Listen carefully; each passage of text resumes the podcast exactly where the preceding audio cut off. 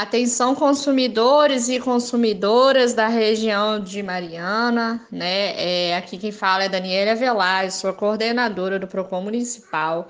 E a gente traz aqui um alerta para a população, porque no dia de hoje, sexta-feira, 17 de janeiro, nós fizemos a primeira etapa da fiscalização com relação aos produtos da cervejaria Baquer. O Ministério Público do Estado de Minas Gerais, o coordenador do PROCON estadual, doutora Mauri Atmos, mandou uma recomendação para que os PROCONs mineiros, em todas as suas cidades, fizessem esse procedimento de fiscalização.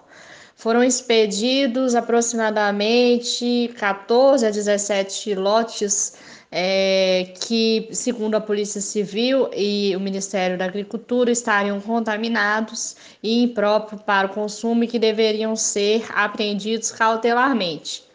Desta forma, o PROCON Municipal de Mariana atendeu a recomendação e, conjunto com a Guarda Municipal, agradecer à Guarda Municipal, é, Soldado Freitas e Soldado Brás, e também é, os fiscais que são do PROCON Municipal de Mariana, Moisés, Marcos, toda a equipe que participou do procedimento e a gente conseguiu é, apreender, infelizmente ou felizmente, um lote volumoso de mais ou menos é, é, 700 é, unidades da cerveja Belo Horizontina dos lotes contaminados.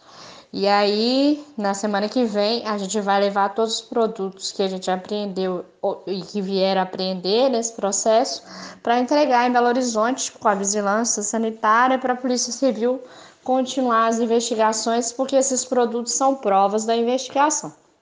E aí a gente quer dar um um recado, um alerta para a população que, como estava nos supermercados e, e nos estabelecimentos da nossa região, alguém pode ter consumido ou até mesmo pode ter comprado. Então, primeiro, se a pessoa sentir algum mal, procurar o hospital né, rapidamente.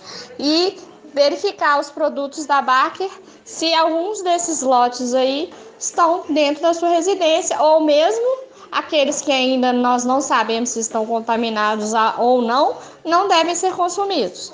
E é isso, e a gente agradece aí, a gente pede que a sociedade compartilhe essa informação, porque é muito importante, realmente o produto não pode ser consumido nem comercializado.